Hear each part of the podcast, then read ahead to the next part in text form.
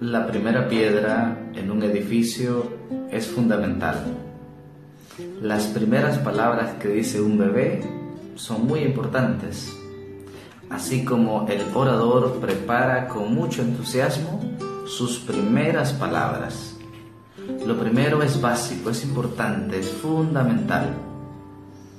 Hablar de las siete palabras de Jesús y detenernos en la primera es eso. La primera, entonces, por algo, la iglesia la ha elegido como la primera, como la más importante quizá, o como la de más relevancia para nuestras vidas. Y es en efecto sobre el perdón. ¿Cuánta necesidad tenemos hoy en día de perdonar? Jesús dijo en esta primera palabra, Lucas 23, 24, Padre, perdónales porque no saben lo que hacen. Entender esta palabra nos ayuda a entender el contexto.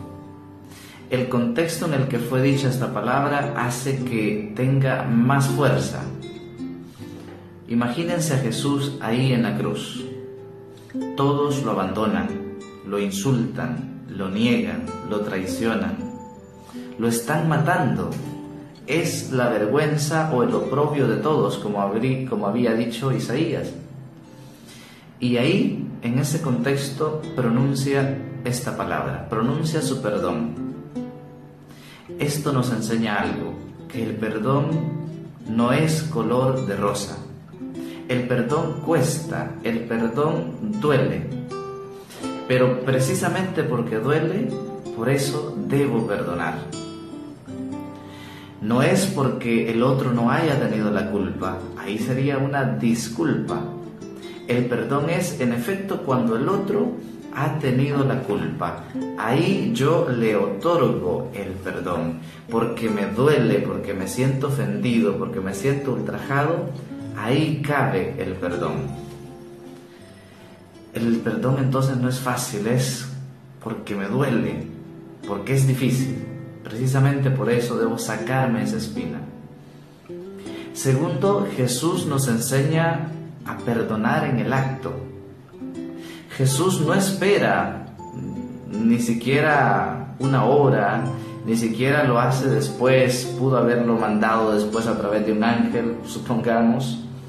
Jesús en el mismo momento que está sufriendo, muriendo, abandonado, todo lo que hemos dicho, ahí pronuncia su palabra de perdón. Padre, perdónales porque no saben lo que hacen. Jesús nos enseña a perdonar en el acto. Muchas veces nosotros posponemos el perdón, posponemos la reconciliación. Y es ahí el problema, es ahí donde empiezan los resentimientos, es ahí donde empieza el rencor, porque no perdonamos en el momento. Jesús perdona en el acto. Ahí nos enseña que para no guardar resentimientos debo perdonar en el acto. Ya hemos dicho en la primera parte, no es fácil, no es color de rosa el perdón.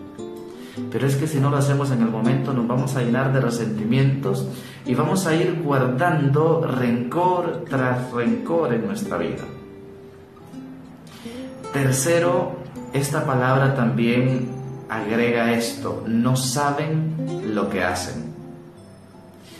Y me viene en mente relacionar este texto con el de Mateo 25, aquel en donde dice Jesús, todo aquello que hicieron con uno de mis más pequeños, conmigo lo hicieron.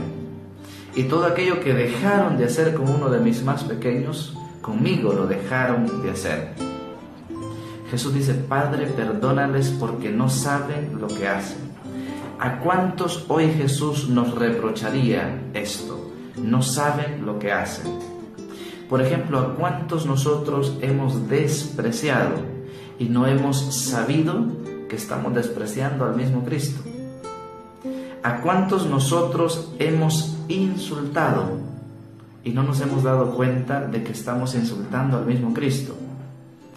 Por eso Jesús dice, Padre, perdónales porque no saben lo que hacen. ¿A cuántos hemos asesinado hemos calumniado, hemos ofendido, hemos echado de menos sin saber que estamos despreciando, matando, insultando, ultrajando al mismo Cristo. Por eso Jesús pronuncia, Padre, perdónales porque no saben lo que hacen. Muchas veces hemos despreciado al mismo Cristo sin saber que lo hemos hecho, cuando hemos despreciado a uno de nuestros hermanos. Pero, ¿y qué tal si sabemos lo que hacemos? Jesús dice, perdónales porque no saben lo que hacen, pero muchas veces sí sabemos lo que estamos haciendo. Y me atrevo a decir que esto es todavía más grave, cuando no es por ignorancia, sino aún sabiendo que ofendemos a Jesús, lo hacemos. ¿Cuántas veces hemos pecado y como voy a ir a confesarme el fin de semana, voy a seguir pecando? Ahí ya sería, Padre, perdónales porque sí saben lo que hacen. ¿Cuántas veces digo, ok, voy a pecar y me confesaré?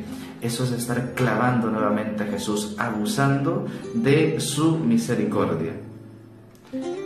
¿Cuántas veces hemos clavado a Jesús nuevamente en la cruz? Le hemos puesto una nueva corona. ¿Cuántas veces, aún sabiendo que hacemos mal, seguimos haciéndolo? Aún sabiendo que hacemos daño a alguien, nos empecinamos en hacer el mal. Por eso hoy Jesús, Padre, perdónanos, porque no sabemos lo que hacemos, pero también perdónanos porque sí sabemos lo que hacemos muchas ocasiones. Padre, perdónales, porque no saben lo que hacen. Lucas 23, 24.